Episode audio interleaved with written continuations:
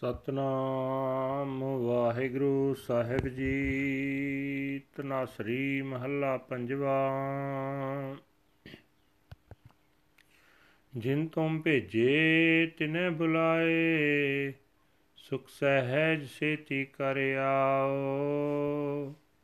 ਆਨੰਦ ਮੰਗਲ ਗੁਣ ਗਾਓ, ਸਹਿਜ ਧੁਨ ਨਿਹਚਲ ਰਾਜ ਕਮਾਓ। ਜਿਨ ਤੁਮ ਭੇਜੇ ਤਿਨੇ ਬੁਲਾਏ, ਸੁਖ ਸਹਿਜ ਸੇਤੀ ਕਰ ਆਓ। ਆਨੰਦ ਮੰਗਲ ਗੁਣ ਗਾਓ ਸਹਿਜ ਧੁਨ, ਨਿਹਚਲ ਰਾਜ ਕਮਾਓ। ਤੁਮ ਕਰ ਆਵੋ ਮੇਰੇ ਮੀਤ, ਤੁਮਰੇ ਦੁਖੀ ਹਰ ਆਪ ਨਿਵਾਰੇ। ਅਪਦਾ ਪਈ ਬਤੀਤ ਰਹਾ। ਪ੍ਰਗਟ ਕੀਨੇ ਪ੍ਰਭ ਕਰਨੇ ਹਾਰੇ, ਨਾਸਨ ਪਾਜਨ ਥਾਕੇ। ਕਰ ਮੰਗਲ ਵਾਜੇ ਨਿਤ ਵਾਜੇ। ਆਪਣੇ ਖਸਮ ਨਿਵਾਜੇ। ਆਸਥਿਰ ਰਹੋ, ਡੋਲੋ ਮਤ ਕਬੂ ਗੁਰ ਕੈ ਬਚਨ ਆਧਾਰ, ਜੈ ਜੈਕਾਰ ਸਗਲ ਭੂ ਮੰਡਲ ਮੁਖ ਉਜਲ ਦਰਬਾਰ। ਜਿਨ ਕੇ ਜੀਤ ਨਹੀਂ ਫੇਰੇ, ਆਪੇ ਪਿਆ ਸਹਾਈ। ਅਚਰਜ ਕੀਆ ਕਰਨੇ ਹਾਰੇ ਨਾਨਕ ਸੱਚ ਵਡਿਆਈ ਜਿਨ ਕੇ ਜੀਤ ਨਹੀਂ ਫੇਰੇ, ਆਪੇ ਪਿਆ ਸਹਾਈ। ਅਚਰਜ ਕੀਆ ਕਰਨੇ ਹਾਰੇ, ਨਾਨਕ ਸੱਚ ਵਡਿਆਈ। ਵਾਹਿਗੁਰੂ ਜੀ ਕਾ ਖਾਲਸਾ, ਵਾਹਿਗੁਰੂ ਜੀ ਕੀ ਫਤਿਹ। ਇਹ ਹਨ ਅੱਜ ਦੇ ਪਵਿੱਤਰ ਹੁਕਮਨਾਮੇ ਜੋ ਸ੍ਰੀ ਦਰਬਾਰ ਸਾਹਿਬ ਅੰਮ੍ਰਿਤਸਰ ਤੋਂ ਆਏ ਹਨ। ਸਾਹਿਬ ਸ੍ਰੀ ਗੁਰੂ ਅਰਜਨ ਦੇਵ ਜੀ ਪੰਜਵੇਂ ਪਾਤਸ਼ਾਹ ਜੀ ਦੇ ਤਨਾਸਰੀ ਰਾਗ ਵਿੱਚ ਉਚਾਰਨ ਕੀਤੇ ਹੋਏ ਹਨ।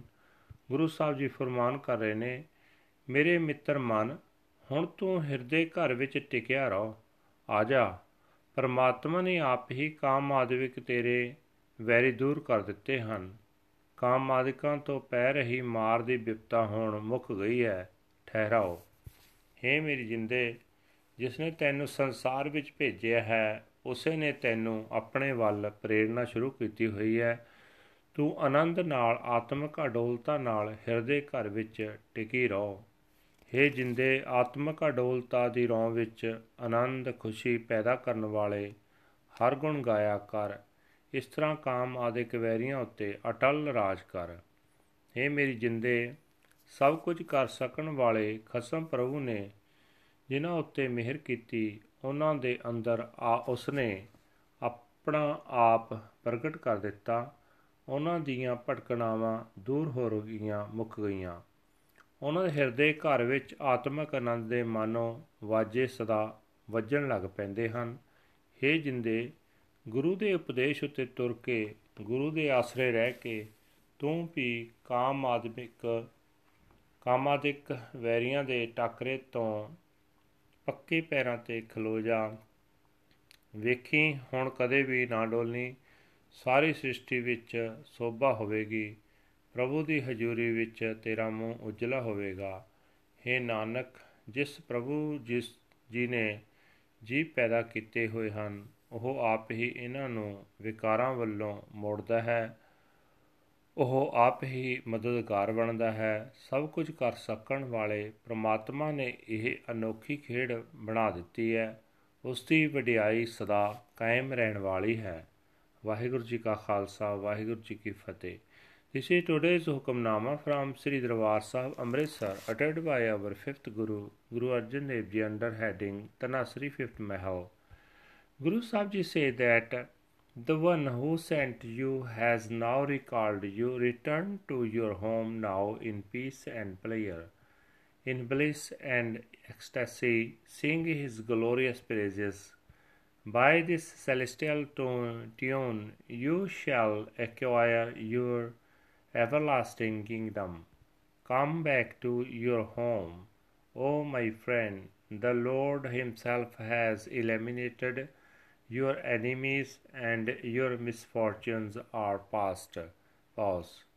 God, the Creator God, Lord, has glorified you, and your running and rushing around has ended. In your home there is rejoicing, the musical instruments continually play, and your husband, Lord, has exalted you. Remain firm and steady, and do not ever waver.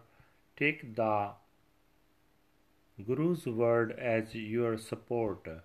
You shall be applauded and congratulated all over the world, and your face shall be radiant in the court of the Lord. All beings belong to Him. He Himself transforms them, and He Himself becomes their help and support. The Creator Lord has worked a wondrous miracle.